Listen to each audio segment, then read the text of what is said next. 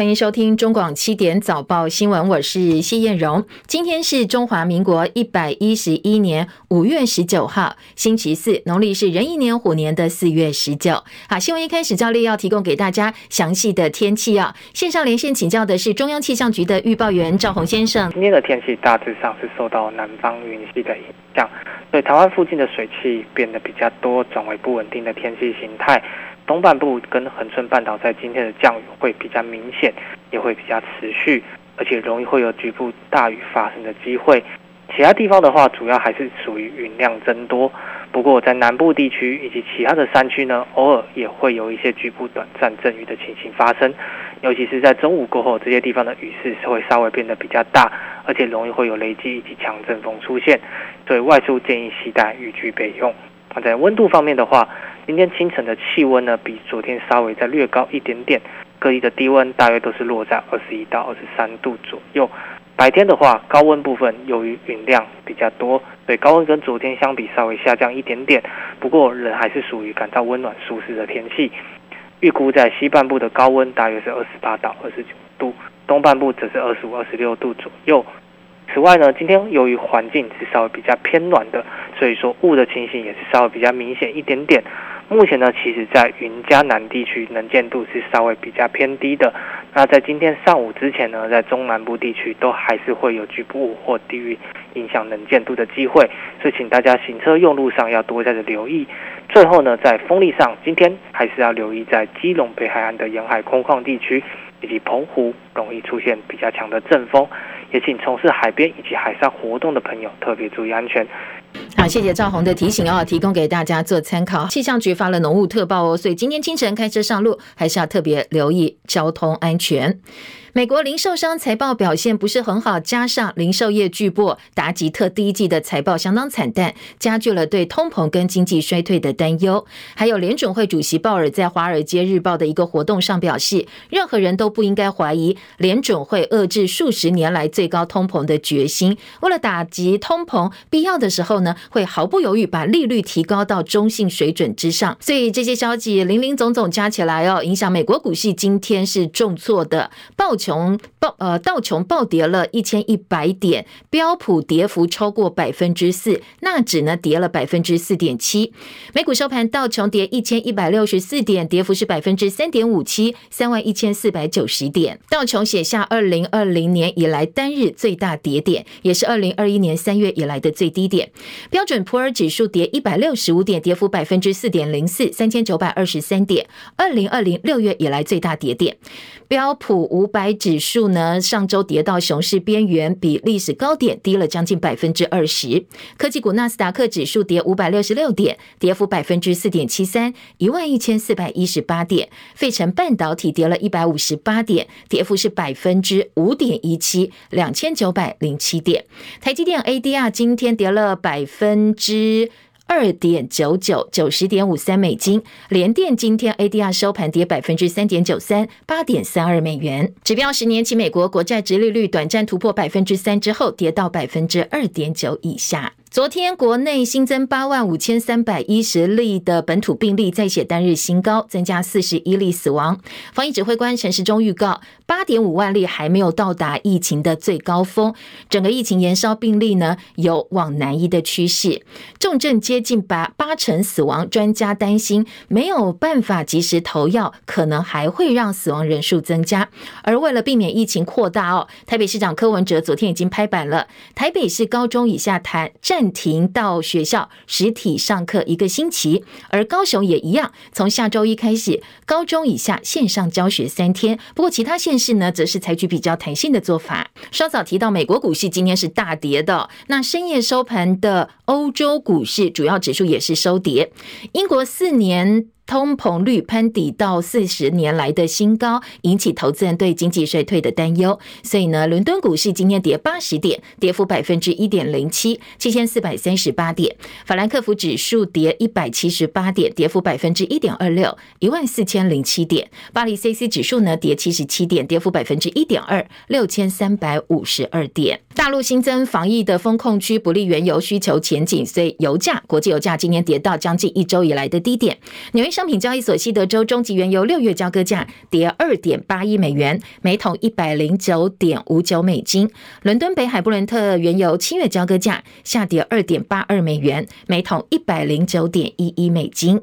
昨天台北股市持续有电子股涨多头兵符，台积电领军上攻，回到了月线，金融股也一吐闷气回神强弹，带动了加权股价指数开高走高，收盘涨两百四十点，百分之一点五的涨涨幅，一万六千两百九十六点，收复十日线，成交值回升到两千三百四十亿元。而国际美元持续走低，台币兑换美元汇率呢，昨天也是强弹的，一度上升到二十九点六字头。不过午盘之后升幅收敛，收盘升值二点二分，二十九点七一做收，还是一周以来的高点。台北跟元泰市场的总成交值十五点六七亿美金。再来关心广告前告诉大家，昨天政坛的话题：蓝营黑马空降选桃园，国民党昨天开了中常会，征召国民党二零二零总统候选人韩。国瑜的副手搭档前行政院长张善政来角逐桃园市长，引起党内风暴。蓝营基层群起反弹，桃园市议员纷纷痛批罔顾地方的心声，不尊重议长邱奕胜。而邱奕胜昨天晚间八点多已经退出了国民党所有的群组，表达不满。而表态参选的立委吕玉玲呢，则痛批党中央突袭决策太粗糙了，乱无章法。大家也说他不排除会参选到底。而为桃园市长的参选已经辞掉台北市议员的罗志强，他在脸书发文说很惊讶、很错愕、五味杂陈。他说没有办法故作云淡风轻，需要一段时间好好思考。现在的心情有点累，下一步会在思考之后再对支持者报告。因为张善政曾经是前总统马英九任内阁魁，也是前高雄市长韩国瑜参选总统的副手，所以很多媒体跟外界都解读说，这一次哦，朱立伦推张善政是。朱马韩三人联手。被认为有着韩国瑜影子的张善政空降桃园，韩国瑜自己在脸书说，他昨天才知道，对张善政愿意接受征召表达敬佩，但是也提醒党中央了，必须要顾及同志感受。媒体报道推张善政是朱立伦、韩国瑜跟马英九的共系，不过有很多支持者炮轰朱立伦内斗，还拖韩国瑜下水，质疑朱拉韩来挡子弹的。朱立伦脸书昨天被灌爆了，有网友留言说，果然只有国民党用最快速度。可以毁掉国民党，同时也有很多罗志强的支持者说，他们支持罗志强是高过支持国民党的。说国民党有这种专门搞内斗的主席，不输也难，不愧是苏立伦，内斗斗内行，外斗外行等等，炮声隆隆的。不过也有支持朱立伦的声音哦。国民党的前立委蔡正元说，朱立伦终于做对一件事情了。他表示，张善政的经历没有任何可以被攻击的弱点。面对民进党的攻击，张善政是所有人选当中最不必担心的提名人。而地方的声音呢？桃园市议员梁维超表示，党中央派张善政来选，看不出来他是最强的母鸡。对于市议员的选战有帮助吗？他是很怀疑的。他说，张善政是好的行政官员，但是不适合直辖市的选战，因为他没有前台北市议员罗志强的空战能力，也没有立委吕玉玲的基层组织动员能力。党中央才说不要空降人选，自己又空降张善政，用这样突袭的方式不跟基层沟通，被。被认为非常的不尊重地方，未来要整合势必是相当困难的事。另外，昨天国民党中常会也征召了花莲县长徐祯蔚跟台东县长姚庆林参选连任。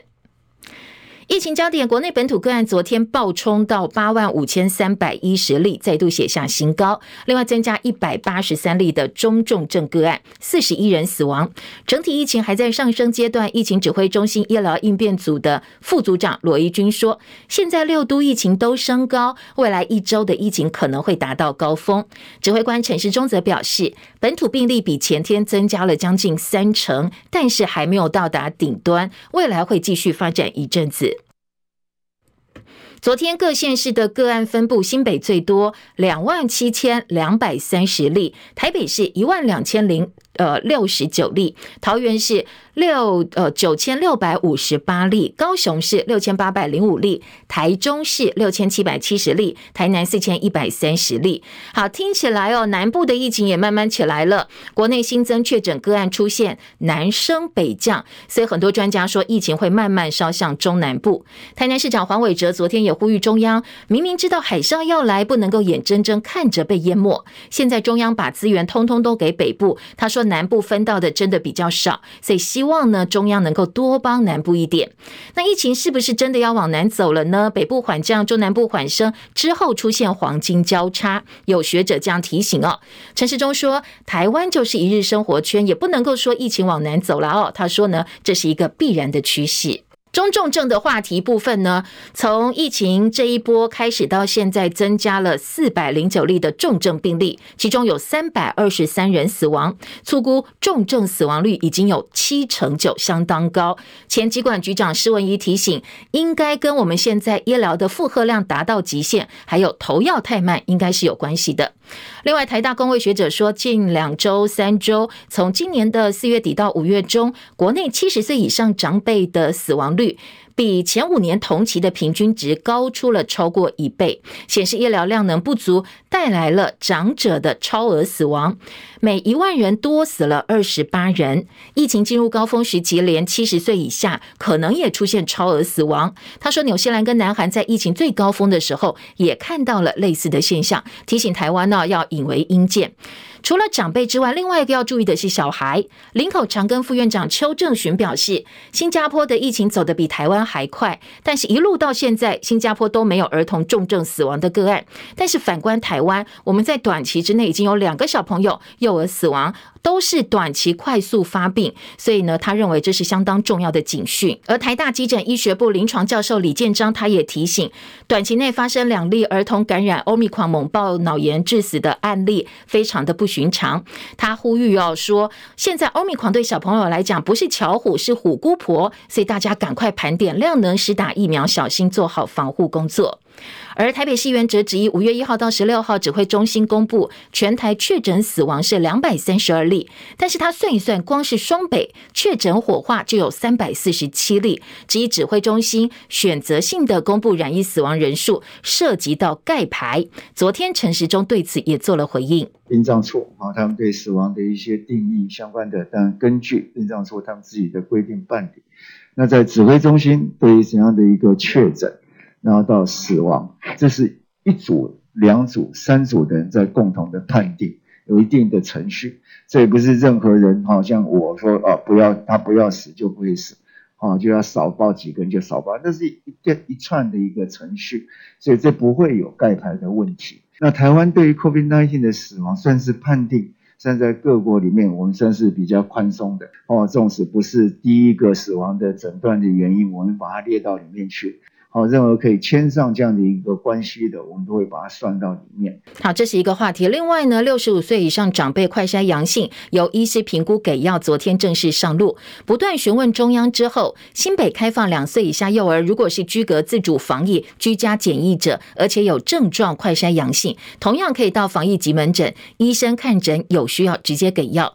但是缩短黄金治疗时期，新北市长侯友谊昨天重申，再度喊话中央，希望。望赶快开放快筛阳等于确诊，让所有民众通通都适用。自主回报疫调系统常常出问题，中央怪说是民众填居隔单的时候手机号码填错了。昨天台北市长柯文哲说，政治上还是要务实一点哦，你做不到就承认做不到。这也是为什么新北市一开始就说不要弄这个。他说，实际上当你确诊人数大幅增加的时候，做不到就是做不到。第一个八万多人，是不是每一个人都会上去填？不知道。第二，填的是不是一定完整？不知道。第三，填的哈送到中央去，到底后面黑箱也不知道。所以什么时候才通知到那个被指定是要做居家隔离都不知道。所以实务上是这样的啊。当那个全全台案例一千个的时候，这个系统可以运作；当全台湾案例是八万五千的时候，我们就要务实的去面对这个事实，就是不可能，你拿不到居格书，本来就预期中的事。政治上还是要务实的，做不到就做不到，这明明就做不到。中央说是因为民众手机号码填错了，所以才会很久没有收到居格单。但是柯文哲点破说，现在人真的太多了，你根本就不可能在第一时间发出居格单哦，做不到就要承认做不到。在新冠肺炎确诊人数一天内成长三成，为了避免染疫人数持续增加，柯文哲昨天拍板，台北市国中小跟高中从下周一二十三号开始实施远距教学一个星期。如果家长没有办法在家里陪小孩，学校还是会开专责人员照顾班，让没有办法居家线上学习者到学校去上课，同时也提供弱势家庭相关的三 C 设备。而高雄也宣布，下周一开始，高中以下各级学校采线上教学三天，新北市政府考量到各校疫情不一样，加上新北的幅员比较大，所以呢城乡差距明显，所以因地制宜、因校制宜，在六月底前是给予弹性。台中市、台南市以及桃园市则说，我们可以看疫情的状况做滚动式的修正，或者是授权各个学校因校制宜。最近一周，很多民众因为没有收到新型肺炎的隔离通知书，或者是太慢居隔单的内容错物。等等等啊，带给大家很多的困扰。新北市卫生局长陈润秋说，这些民众有些因为情绪比较激动，可能打电话语带恐吓威胁，或者是情绪激动跑到卫生所去大声咆哮骂三字经，甚至冲到办公室指明要找承办人员，还有人威胁这些承办人员。新北永和卫生所一周报警多达六七次，警方说昨天又接到报案了，透过监视器已经把涉案的陈姓男子、罗姓男子一个。四十八岁，一个五十六岁，通通通知到案说明。接下来会加强卫生所的巡签、编排路检点，加强维安工作。也提醒大家哦，在疫情时期，大家真的要多多的包容，第一线的工作人员也非常非常的辛苦。好，另外，美国第一夫人的发言人拉罗莎她说，第一千金艾希莉确诊，但是白宫强调她没有跟总统夫妇密切接触。大陆政府坚持清零政策，世卫组织的秘书长唐德赛二度点名中国大陆，说奥密克戎的变异株呢是有高度传染力，这是它的特色。不过呢，中国大陆的清零政策。没有办法一直走下去。他也警告，冠状病毒在没有接种疫苗人口当中高度传播，例如现在的北韩，可能会增加形成新的变种病毒株的风险。美台商会发布新闻稿说，美国国务院三月十四号向台呃这个向美台商会说明对台湾军售的新政策。他说，拜登政府不再支持不对称防卫定义之外的对台军售。美台商会质疑说，美国对台的军售政策增增加了预先处置的机制，形同是。美国白宫国安会跟美国国务院拍板，对于台湾的军售项目，但是把台湾的建军主体意志给排除了，还有美国其他主要机关也没有办法参加。说这样一个新做法，影响台湾获得全方位防御以及威慑中国大陆的能力，不但没有办法改善台湾安全，反而伤害台湾的防卫能力，甚至拖延整个军售的过程。对此，国防部回应表示，会继续跟美方洽谈筹建符合目前以及未来情势台湾最最需要的武器装备，同时我们会要求美方必须要提前交运。张伯仲的报道，在这封由美台商会会长韩如博和台湾美国商会执行长魏立安联手具名的信函中，严重质疑拜登政府的新军售政策，明显只聚焦在单一能力，仅针对因应共军入侵台湾开战日的情境，其他包括共机袭扰台湾 ADIZ 或遭海上封锁或种种灰色地带，似乎都不在美方的考量之列。美台商会还引用美国科技大学校长钱伯斯的观点，质疑拜登政府如果认为中共对台军事威胁如此严厉，以至于必须把军售政策改弦更张，那么同样做法何以不适用于和台湾遭受相同威胁的驻日美军或对日军售上？他们进一步忧心，这样的新政策不但形同鼓励中共领导人更肆无忌惮准备入侵，也对台湾的自信心和实际防卫能力造成重大打击。对此，我国防部也发新闻稿重申，不对称作战是指作战形态与方法在于打乱敌作战节奏和速战速决的企图，非个别武器装备选项。还说，国军各项武器都是依照敌情威胁和联合战力规划，以国防自主优先，无法自制或需要快速提升战力项目才会选择对外采购。国防部还特别强调，不受个别军火商影响。而国军也会持续和美方洽商最符合当前及未来情势的武器装备，并要求依约甚至提前交运。中广记者张伯仲台北报道。美国参院两党外交领袖今天带领五十位参议员联名致函总统拜登，呼吁把台湾纳入印太经济架构，强调台湾是美国常年重要的贸易伙伴。如果想要架构成功，必须要纳入美国所有的区域盟友。除了经济层面，信中也表示，把台湾纳入区域经济结构也关乎美国的安全利益。另外，第七十五届的世卫大会二十二号到二十八号会在日内瓦举行，台湾还没有收到邀请函。美国国务卿布林肯透过声明说，支持台湾以观察员的身份参与世界卫生大会。美国总统拜登二十号要出发到亚洲访问，这是他当总统之后第一次出访亚洲，期间会分别跟南韩的新任总统尹锡悦、日本首相岸田文雄举行双边会谈。访日期间会分别跟澳洲、印度跟日本领袖召开四方安全对话。白宫国安顾问苏利文说，美方的情资确切显示，在拜登访问亚洲期间，北韩有试射可携式核飞弹或测试核武的确切可能性。所以，拜拜登呢访问亚洲期间，不会到两韩交界非军事区。拜登出发前呢，白宫国家安全顾问苏利文跟中共中央外事工作委员会的办公室主任杨洁篪通话，讨论区域安全、核不扩散、俄乌战事，还有美中关系等等特定的议题。苏利文跟杨洁篪三月也在罗马举行了长达七个小时的会谈。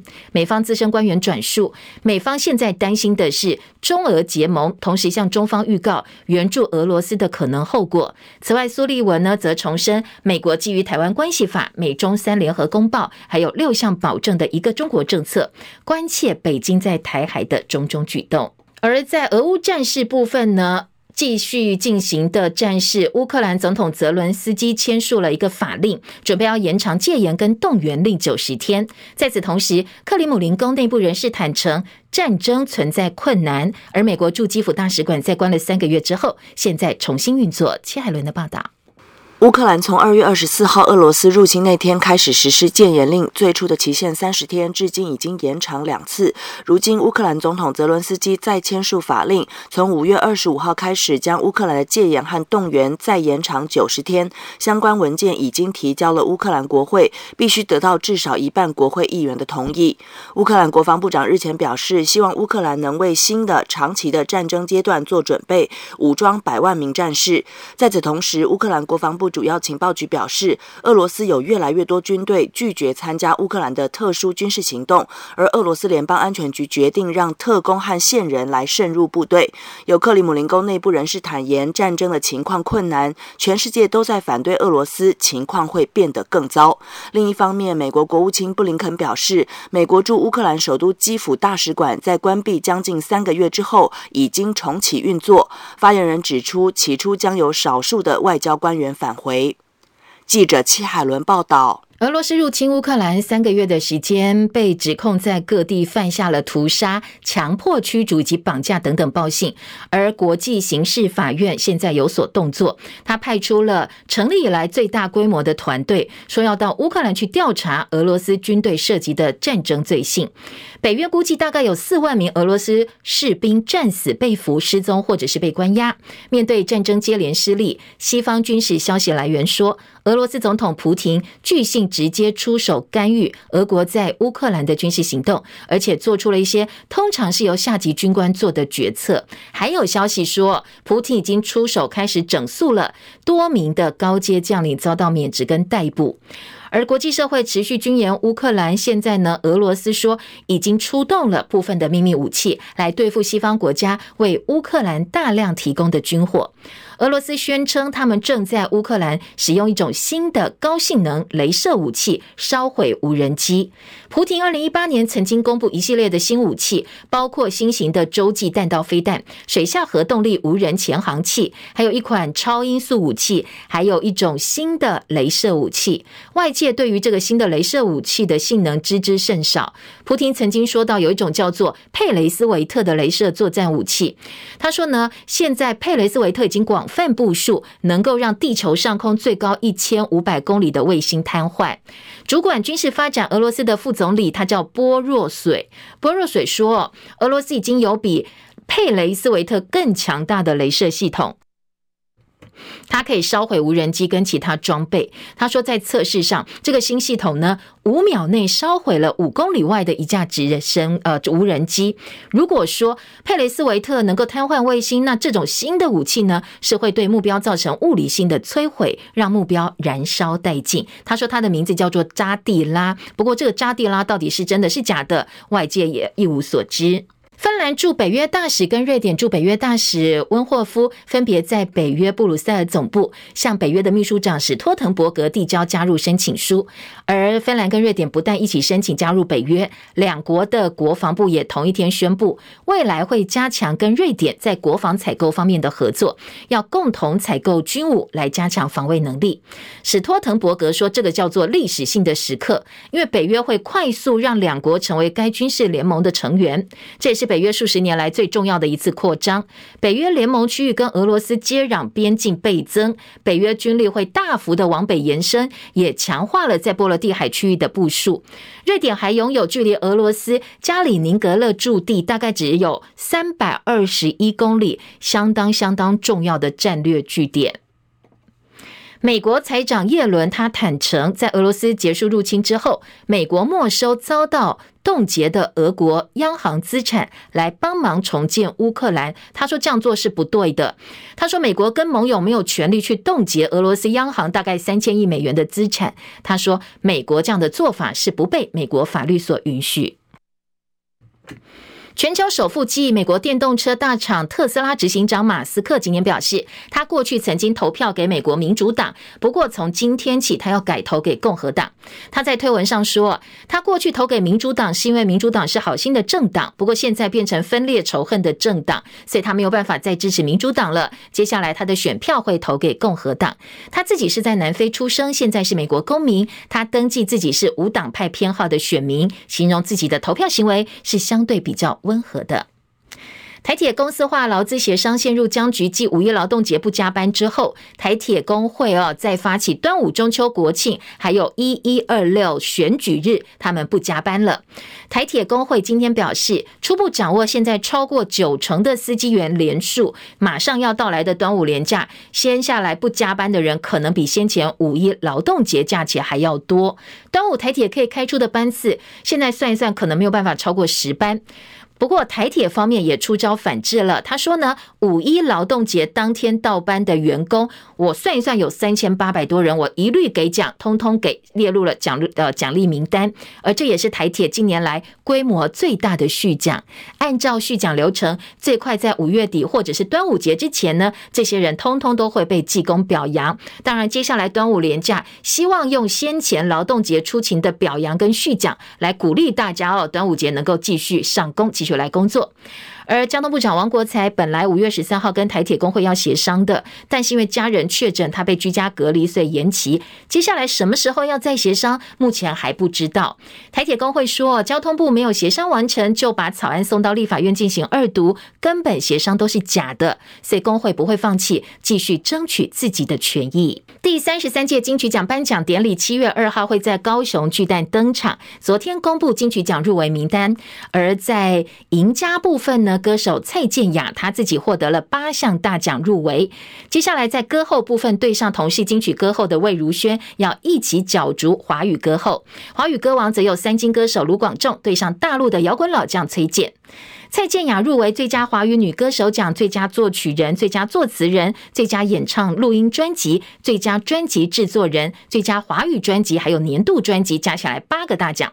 而今年的华语男歌手呢，包括了被誉为是中国摇滚之父崔健，他以飞狗，还有大陆选秀节目出身的许君美梦公司，曾经角逐歌王裘德，他的歌曲是最后的水族馆这个专辑哦。另外还有三金歌手卢广仲、黄轩以及马念先，大家共。共同角逐今年的男歌手，而女歌手呢？刚才提到蔡健雅、魏如萱、以莉高露、詹雯婷，以及呢，呃，袁娅维哦，这些是入围最佳华语女歌手奖。遗珠部分当然也蛮多，包括于丁密啦、艾怡良、彭佳慧、小雨。比较可惜，这四张专辑，很多专家都说没有入围，很可惜。而金曲歌王老萧萧敬腾今年没有报名金曲奖，他说呢，他要跟台语歌后江蕙一样，把机会留给年轻的歌手。广早报新闻。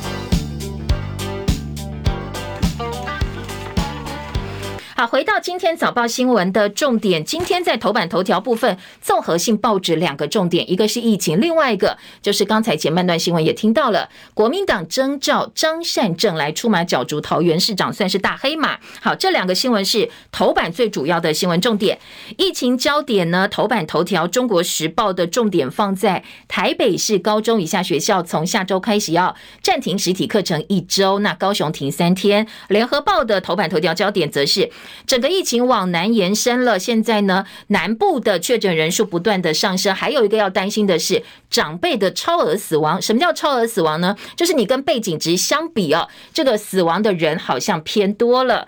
另外，自由时报的头版则是指挥中心预告未来一个星期疫情才会达到最高峰。好，这是疫情的焦点头版标题。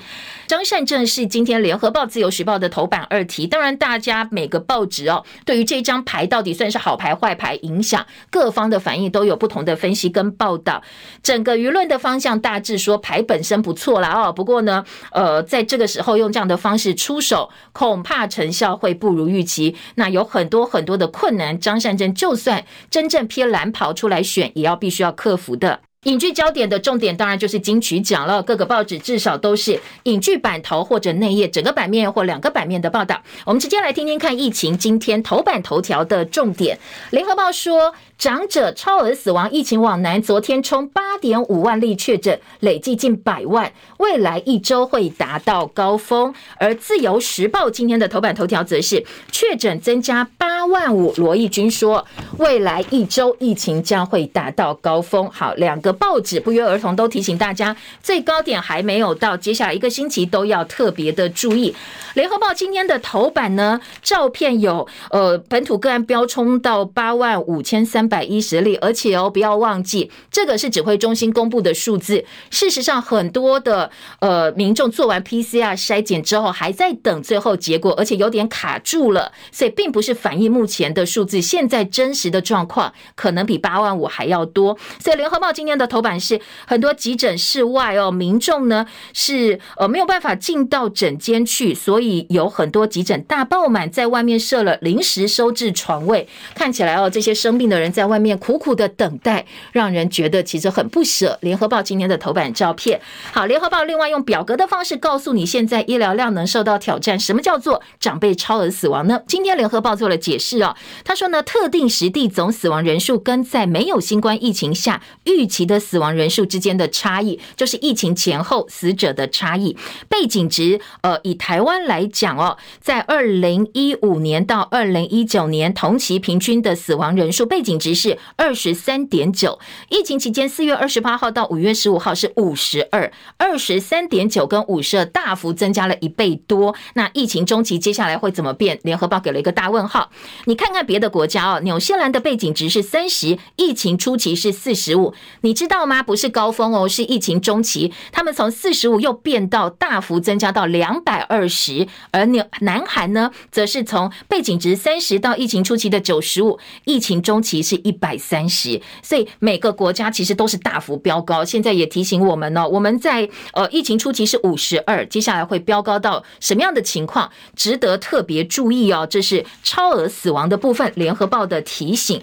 再来，自由时报的报道当中说，新案例成长了三成，这是确诊人数，三都占了总数将近八成，而全国渐次染疫，一日生活圈，这是必然的趋势。当然，引用的是。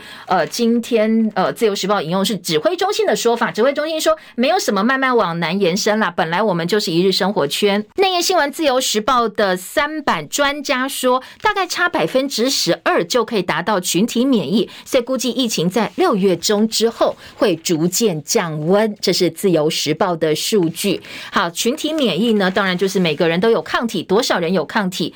今天《自由时报》是引用了中研院学者何美香老师的说法。何美香说：“把疫苗打满，健康正常的生活，不要怕出门。”黄高斌老师则说：“黑数越多越好，可感染的宿主就变少。”好，意思就是越多人感染，大家好了之后，那就会变成大家有群体免疫力了。儿童接种疫苗，黄。利民医师提醒，第一针必须要先打先好，大家要有一些抵抗力。本土第一次破八点五万例，中南部疫情升温，还有呢，北高下周远距教学。那这个部分，今天的《中国时报》是放在头版头条哦。好，疫情的焦点，《自由时报》的报道，《联合报》说，呃，医疗量能不足，台湾陷入长辈的超额死亡。陈秀熙说，医疗体系现在面对重大的挑战，最主要两个因素导致我们。们的致死率还有重症率升高，一个是医疗负荷量能达到极限，另外一个就是给药太慢。不过这两部分中央指挥中心都或做了回应哦。一个是医疗量能负荷还可以，另外呢给药没有问题，我们的药是足够的。这跟第一线实际上的感受跟专家的说法是有一点点的落差的。还有一个个案呢是呃，今天在联合报说就医暴增，有一个九十岁老太太苦等病床，家人在脸书发文，基隆有一个必须要洗肾九十多岁老太太，她快筛阳性，那结果呢？呃，凌晨两点半还在急诊室门口忍受风吹雨打，最后呢是安排到户外的观察床位，一直到凌晨开始哦，一直到下午的一点呃五十一分才被收治住院。当然，医院也说我们真的有很多的人哦，所以医护也必须呃这个让大家都能够安排到，也都很辛苦，并不是刻意要为难这位老太太。还有联合报提醒，最近北部有一家公立医院呼吸治疗师爆料，呼吸衰竭的重症病人如果要插管或使用呼吸器，必须在负压环境下急诊处呃去执行。不过因为真的太多病人了，所以医护在急诊处非专责的环境之下用这些呼吸器，增加院内感染的风险。旁边在排队要采检 PCR 民众，也可能增加染疫的风险。所以特别时期还是要做好防护。这部分呢，我们第一线的人员提出了。一些呼吁跟警告。中国时报头版头条是台北市暂停高中以下的实体课程，而且中南部染疫改善北北基了，所以高雄也停了三天。其他县市并没有跟进哦，都几乎都是呃所谓的因地制宜啦，交给学校授权决定比较多。中国时报今天的社论说：“救救疫情下最弱势的孩子吧。”呃，刚才也提到，我们有两例哦，小朋友在短期之内染疫之后就重症死亡，不幸的个案。其他国家哦，以新加坡为例，专家说就没有，他们一路以来比我们更早，疫情走在我们前面，都没有出现这样的状况。有医生说，其实你可以看到哦，每一个不同国家，每呃，可能这些。民众他体内的条件不一样，所以对于不同病毒的反应也不一样。像肠病毒，我们在台湾就特别特别明显，欧美就还好。所以《中国时报》提醒，汉事频传都是因为我们在第一线准备的不够。你看看目前呢、儿童防疫政策相关的物资部署落后，而且政策混乱，停课标准不一，中央地方像多头马车，学童停课跟家长需不需要请照顾假也是互相牵动。你政策变来变去，家长也很为难，无所适从。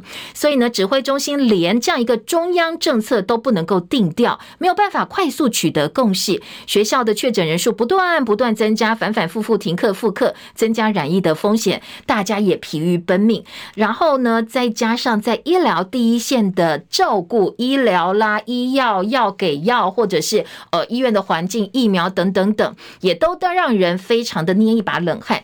今天《中国时报》说，请把小朋友放在最前面哦，放在比较前面的考量，救救这些疫情下最弱势的儿童吧。《自由时报》的这个远距教学是台北市呢教育局要求设照顾专班，引起反弹。当然，这个反弹是学校的反弹，很多行政人员说啊，我们这个都也是会被传染啊，你还叫我们到学校去设专班呢？好，当然这是部分呃行政人员的反应啦，每个。环节势必你停不停？呃，老师要不要到学校？行政人员要不要到学校帮助这些没有办法居家的孩子？势必都有正反不同的这个看法跟意见。好，我们再回来听听看今天早报的报道，关于政治焦点。政治焦点，张善政刚才提到财经，呃，这个自由跟联合都是头版的新闻重点。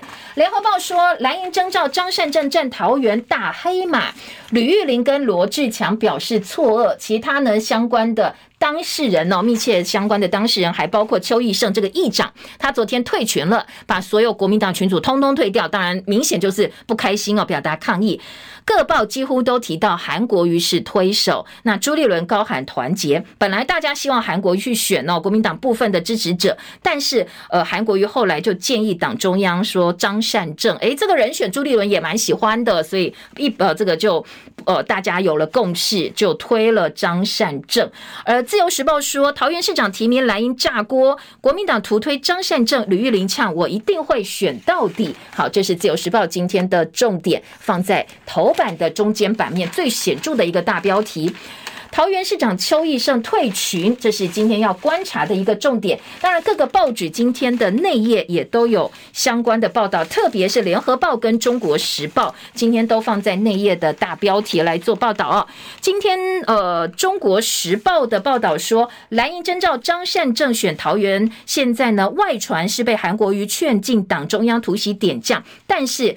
党内特别地方桃园市的声音说：“那你的机制到底是拿来做什么用的？”痛批提名机制如无物，而张善政则表示：“快筛剂之乱让他看不下去，他思考之后决定要站出来。”基层炸锅，朱立伦事前没沟通，市议员说鱼死网破，此战必败。而陆空联手应战桃园，绿营说：“哎，你看国民党现在乱成这样，我们有信心继续在桃园执政。”联合报说：“这个韩张善政是朱韩共事，马英九也说很好。张善政上周点头，傅崐萁劝进，所以张内阁正式进军桃园。”记者刘婉玲特稿：朱奇袭止乱，北台串联布局，说呢用张善政加上韩国瑜来。扮演重要角色，主要是安抚深蓝罗志强粉，希望能够团结。但你就算抬出韩国瑜，还是造成很多反弹。朱立伦想要快刀斩乱麻，终结桃园之乱，就怕最后变成自乱阵脚，乱局短时间恐怕不会落幕。你从呃征兆整个过程来看，当初朱立伦公开的提名原则，包括在地科学民调，通通都不见了，都不是重点哦。好，另外呢，联合报也说可以看得出来哦，朱立伦心中有自己。的一盘棋，北台湾从蒋万安、侯友谊、张善政串联携手，然后包括新竹的人选来带动整个国民党的选情。但是朱立伦过去说桃园人绝对不接受空降，言犹在耳。你要怎么样来对这句话负责？这也是大家来看的。无言抗议，邱奕胜拒绝中常会背书。然后呢，团结所有在地，才不会白白努力。记者贾宝南的特稿说，恐怕你这个总统级的张善政会白忙一场，因为你光是地方基层就搞不定了。好，这是联合报。另外，自由时报则说，好，你看一看国民党哦，这个法夹湾提名看得出来有所谓的绿色通道，朱立伦有豪赌，一起赌下去，赌什么呢？包括他自己的未来的政治前途。自由时报说，你自己打八然后接下来你跟韩国瑜联手对朱立伦二零二四。来讲也是一场风险。自由时报形容叫做与虎谋皮啦。当然，因为呃，你这一把支持朱立伦，即便你因为韩国瑜支持，接下来二零二四也不见得会支持他哦。所以，当然这种突袭式的呃提名，在不同的政治色彩的报纸当中引起不同的讨论。金管会对于防疫险呢，最近呢是多所琢磨，但是来听到的是自由时报今天的二版，他提醒大家，我们都忘了另外一群人，这一群人是没有买防疫险的这群人。他说呢，没有买防疫险的民众，他们的权益在哪里？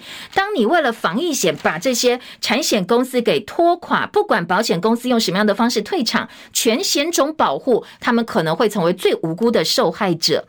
前淡江大学保险系主任。现代保险杂志创办人黄秀玲老师，他昨天说，这些没有买防疫险、沉默的多数，现在变成没人关心的弱势。提醒保险公司，你付任何一笔保险金，最先动用的是全体保护缴的保费，而不是金控大老板口袋里的钱。如果你因为防疫险而倒闭，这些没有投保防疫险的人，企业保护最后他们的权益在哪里？他们是最无辜的，所以不乐见腐烂的一个理赔保险资源被滥用。这是自由时报今。今天二版的提醒。那防疫险的理赔指引到现在都看不到。联合报今天在财经版面说，呃，寿险工会的说法，你都让自家去判定产险，最后还是没有结论呐、啊。那你政府到底在干什么？你是不是应该要有一个基本的理赔指引，要有人来负责啦？你不能通通都丢给这些公司自己来扛。美国军售聚焦不对称，自由时报今天大标题说，美国商会担心这个影响到台湾，反而会减弱台湾的防御能力，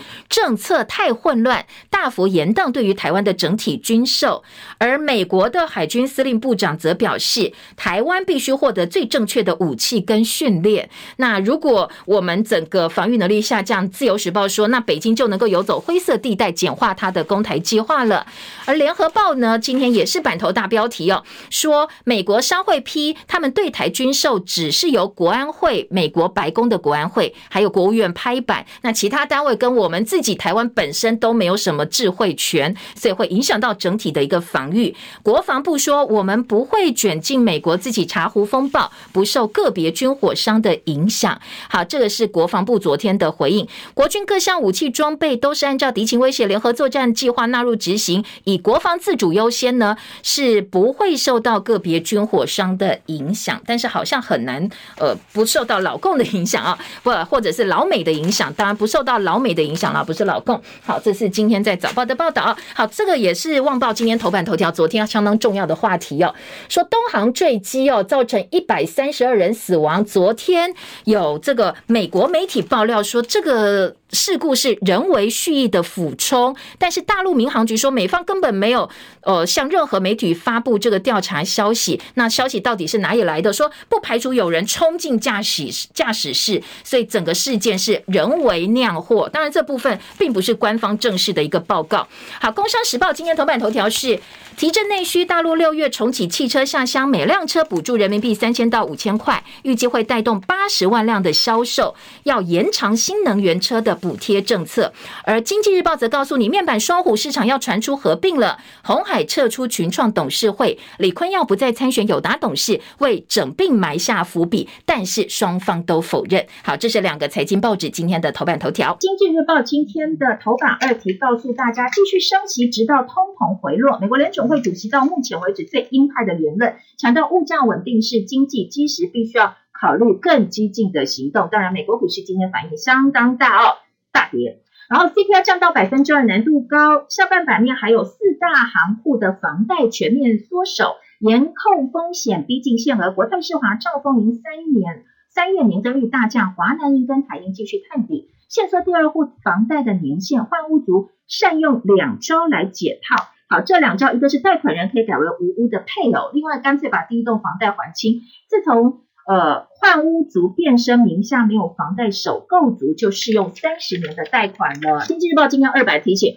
观光业可能会出现星火海啸。商总调查，疫情恶化导致部分业绩甚至降了九成，比去年的三级警戒更惨，所以叫政府纾困一定要及时到位。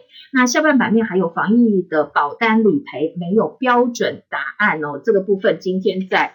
呃，经济日报也提醒哦，说这个防疫保单其实不能够就这样任由保险公司来扛，跟自由时报今天二版其实是有所呼应的。面板双虎的合并传闻，工商时报内页的三版说没有定价权，合并是没有利头的，市场所谓的定价话语权基本不存在，也就没有一加一大于二的一个效应。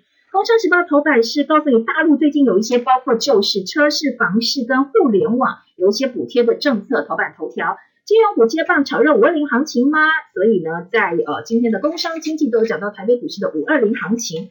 好，这五二零行情其实也蛮尴尬的。嗯，对啊，你怎么讲呢？现在疫情那么糟，然后你台股大涨，或者是所谓的个别的概念股，小鹰概念股涨，大家感受又是这个冷暖自知了哦。大陆就经济利多政策五月进出，李克强开会叫各地要增加急迫感，确保上半年经济运行在合理的区间。